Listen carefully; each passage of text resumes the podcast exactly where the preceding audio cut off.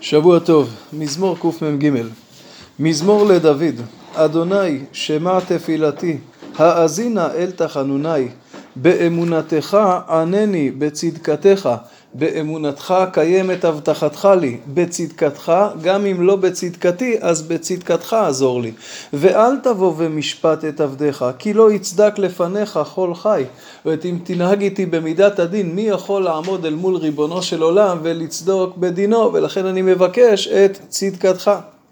כי רדף אויב נפשי דיכא לארץ חייתי הושיבני ומחשקים כמתי עולם ותתעטף עלי רוחי, בתוכי ישתומם ליבי. הפסוקים הללו מתארים את המצוקה. המשורר נרדף, נרדף על ידי אויב, וזה מוביל למצוקה נפשית. נפשי דיכא, כן? רדף אויב נפשי, דיכא לארץ חייתי, את חיי. התחושה היא שאני יושב במחשכים. יכול להיות שזה במחשכים פיזית, כשדוד נרדף, בורח, מסתתר לפעמים בתוך המערות. המלבים אגב אומר שגם זה נאמר בתוך המערה. או במחשכים מבחינת התחושה. הפסוק הבא ודאי מתאר את התחושה הנפשית, ותתעטף עליי רוחי, בתוכי ישתומם ליבי.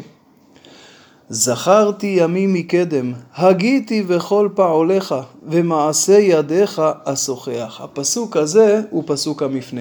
אני נזכר בימים מקדם, אני נזכר בעבר, אני הוגה, אני חושב בכל פעוליך ריבונו של עולם. אני משוחח, מדבר במעשה ידיך, וזה מוביל אותי לפנות בתפילה מעומק הלב.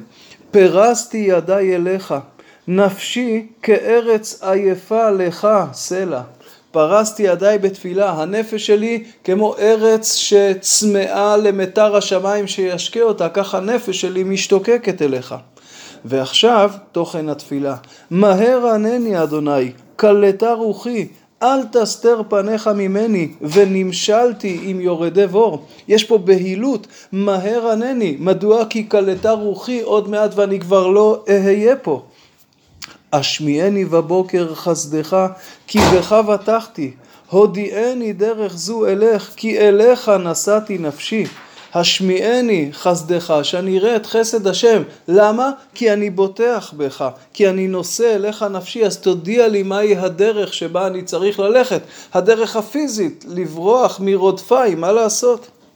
הצילני מאויביי, אדוני, אליך כיסיתי. אליך כיסיתי, אומרים המפרשים, רק אליך אני אומר את מה שאני מכסה מאחרים. את המצוקה הנפשית שלי, שאף אחד לא מודע אליה, אבל לפניך אני מניח אותה על השולחן. למדני לעשות רצונך, כי אתה אלוהי, רוחך טובה, תנחני בארץ מישור. למען שמך אדוני תחייני, בצדקתך תוציא מצרה נפשי. למדני לעשות רצונך.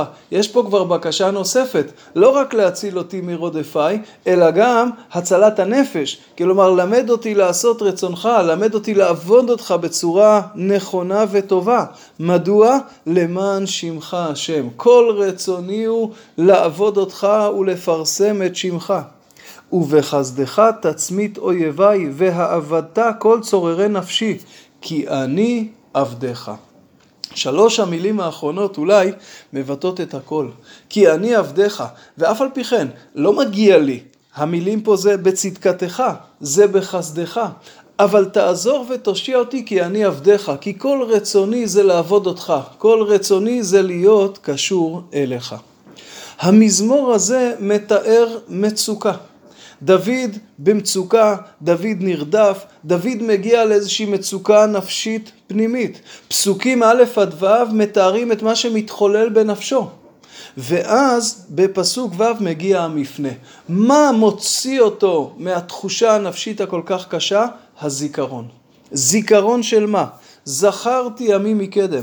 יש אומרים שזה הזיכרון של חסדי השם, הניסים, כיצד הקדוש ברוך הוא הושיע את עם ישראל ממצבים קשים, כיצד הקדוש ברוך הוא הושיע אותו בעבר. הזיכרון הזה גורם לו להתחזק באמונה שככה הקדוש ברוך הוא יוציא אותו גם עכשיו. יש אומרים, זכרתי ימים מקדם, הכוונה את הימים היותר טובים שלי. כשאדם נמצא במצוקה נפשית, אז הוא נזכר בזמנים שבהם הוא היה במקום טוב יותר. ומתוך כך הוא בעצמו מתחזק, מאמין בעצמו, מאמין בקשר שלו עם ריבונו של עולם, וזה מוביל אותו אל התפילה הגדולה לריבונו של עולם. וכשאנחנו, וכאשר אנחנו קוראים את תפילת דוד, אפשר לראות כיצד התפילה משקפת את העלייה הנפשית שלו. התפילה פתחה בקריאה בהולה, מהר ענני, עוד שנייה אני כבר לא פה. ואז פתאום לאט לאט היא גילתה אופק. פתאום הבקשה היא כבר לא רק להינצל מהצרה, אלא גם למד אותי לעבוד אותך, כדי שאני אוכל לקרוא בשמך. יש פה התרוממות לאט לאט מתוך הזיכרון ומתוך התפילה. רש"י, בעקבות חז"ל, דורש את כל המזמור הזה על עם ישראל. דוד נושא את המזמור הזה לא על עצמו, אלא על עם ישראל בעתיד. כלומר, עם ישראל בגלות עלולים להגיע למצב כזה של רדיפה, שתביא לקושי נפשי, של תחושה של במחשכים הושיבני כמתי עולם. מה מוציא, מה הנקודה שממנה אתה שואב את הכוחות? הזיכרון. זכרתי ימים מקדם. הזיכרון הכפול הזה, א', הזיכרון של ניסי השם וגאולתו את עם ישראל, וב', הזיכרון של הימים היפים של עם ישראל, שממילא ילמדו אותך, לא, אנחנו העם הנבחר, הקדוש ברוך הוא איתנו, הקדוש ברוך הוא רוצה, יש בנו כוחות, יש בנו עוצמות, יש בנו תעצומות. מתוך זה אתה מקבל אמון גדול קדימה. כמו שליל הסדר שאנחנו בפתחו היווה תמיד מקור כוח. זה לא רק זיכרון העבר, אלא זה זיכרון העבר ומתוכו נתינת כוח לעתיד. הרב קוק אומר, מדוע בתחילת הסדר אנחנו פותחים בכל דכפין שמסתיים בהשתה עבדה, שנה הבאה בני חורין, השתה אחא, שנה הבאה בירושלים הבנויה. אומר הרב, תקנו את זה כדי לשאוב כוחות. כאשר אתה נמצא בימי הגלות, או בימים שבהם בית המקדש עדיין חרב, ואתה מספר ביציאת מצרים, הזיכרון של העבר נוסך בך כוחות, תקווה ואמונה שבאמת השתה אחה השנה הבאה בירושלים.